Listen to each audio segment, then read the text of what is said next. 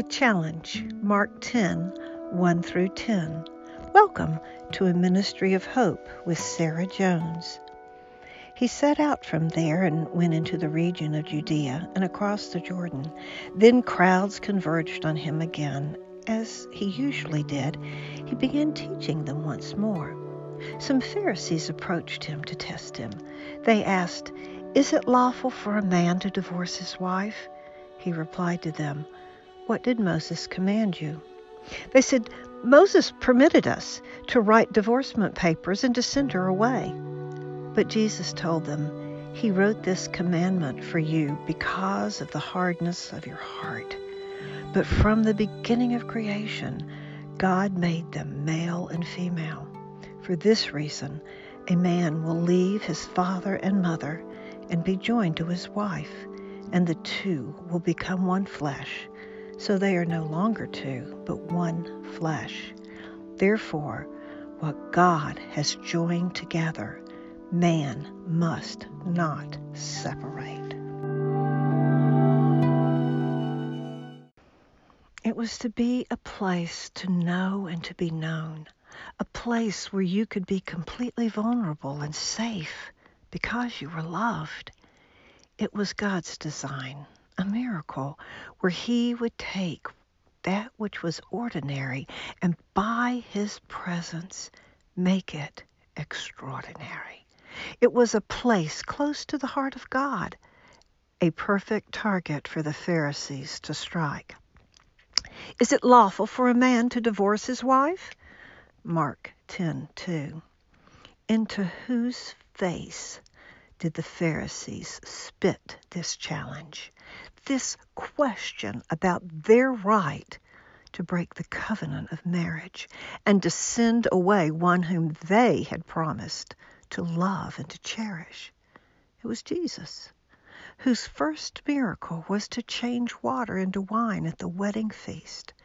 Jesus, who represented God's faithful, unfailing love despite his creation's unfaithfulness. Although Jesus knew the law, he asked them, "What did Moses command you?" Mark 3, Mark 10:3.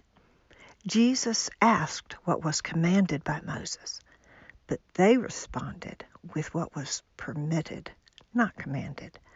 The law written on stone tablets had been given to show an ungodly, unholy people how to relate to a holy God.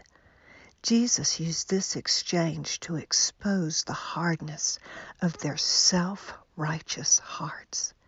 The Greek word that Jesus used for hardness of heart was sklerokardia. It means hard because dry hardness of heart because of a lack of moisture, lubricant, an obstinate, hard heart which lacks the oil of the Holy Spirit and hence implies rebellion. For example, someone refusing to be receptive or obedient to the inworking of God. Then Jesus took them back to the garden before man's heart had become hardened by sin, before the rebellion, he took them back to a time when the Creator had surveyed all that he had made and had declared with great satisfaction that it was very good. He had given to the man someone who was bone of his bones and flesh of his flesh. The gift of love was given a place to know and to be known where they could be naked and unashamed.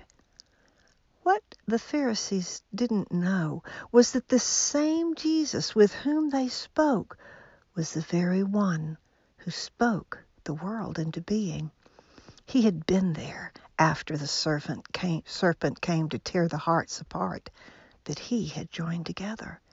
He had grieved when the dream of love had turned to shame.